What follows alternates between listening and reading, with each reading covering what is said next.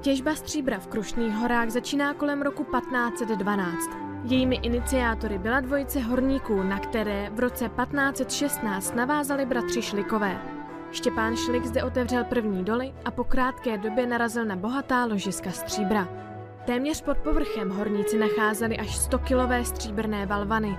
Zprvu šlíkové to stříbro prodávali surové, ovšem tady naráželi na právní problémy, protože podle zákonníku eh, se surový kov, drahý kov nesměl vyvážet za hranice, musel se prodávat králi. Takže samozřejmě to vedlo šliky k tomu, že začali se rozhodli, že budou raději razit mince, aby obešli zákon.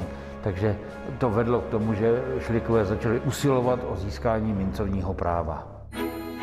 Šlikové začali s ražbou mincí, později jáchymovských tolarů v roce 1519. A to i bez královského povolení.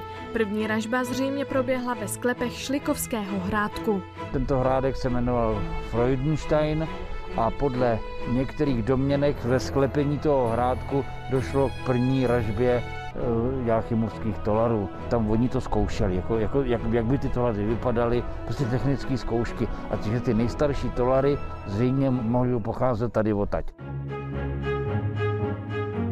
Šlikové na povolení razit mince čekali až do roku 1523. Během té doby ale nezaháleli a ilegálně stříbro v podobě mincí vyváželi do sousedního Německa, konkrétně do Saska. Tam se téměř hned stali oficiálním platidlem. Tolary vážily až 29 gramů a byly vyráběny z kvalitního stříbra. Ražba probíhala v jejich rodové mincovně, dnes v Královské mincovně, ze které je muzeum. K té ražbě vlastně docházelo až do roku 1528, kdy panovník šlikům odejmul mincovní právo a z té mincovny udělal vlastně vládní vlastní královskou mincovnu. Ale mincovna, mincovna pracovala dál a v té mincovně se razili už jen už tolary a už se jménem, se jménem panovníka, už, už jako, doly patřily nadále šlikům, ale mincovna už byla královská. Tolary e, jsou velké 6 cm mince. Tato plocha střížku se přímo nabízí pro portrétování panovníků. E, na všech e, vládních tolarech a stejně tak na tolarech české šlechty jsou krásné portréty jednotlivých panovníků. Výraz groš se přesunul pro, jako význam, významově do skupiny drobných mincí a doplňoval ho výraz krejcar, což byla oficiální drobná mince eh, z řady tolarové.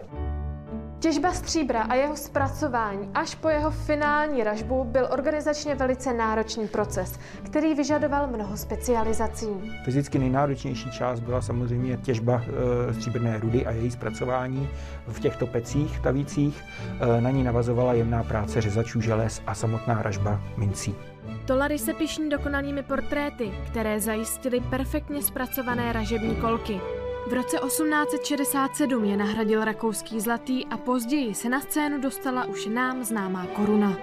Všechny zajímavosti a cestu od dolaru k dolaru a neb 500 let tvrdé měny najdete na webové stránce od dolaru k dolaru.cz.